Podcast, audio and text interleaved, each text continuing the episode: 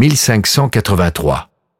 Après une vie intense comme médecin des souverains et comme botaniste, Rambert d'Oduns parachève ce chef-d'œuvre scientifique. Il est alors âgé de 65 ans et meurt deux ans plus tard. Plantin édite cet ouvrage impressionnant, près de 1000 pages et plus de 1300 illustrations de haute qualité. Jusqu'à sa mort, Doduns continue à ajouter des informations et les Moretus réimprimeront le livre pendant une cinquantaine d'années encore. Pour les illustrations de plantes et d'herbes, Plantin recycle des gravures sur bois qu'il a déjà utilisées. Mais malgré cela, ces livres restent très chers, certainement quand les illustrations sont coloriées, à la main. Plantin sollicite les meilleurs artistes de son époque pour réaliser les illustrations.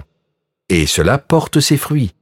En dépit du coût élevé, l'éditeur Anversois enregistre des succès internationaux avec ses livres de qualité sur les plantes et les herbes du monde entier.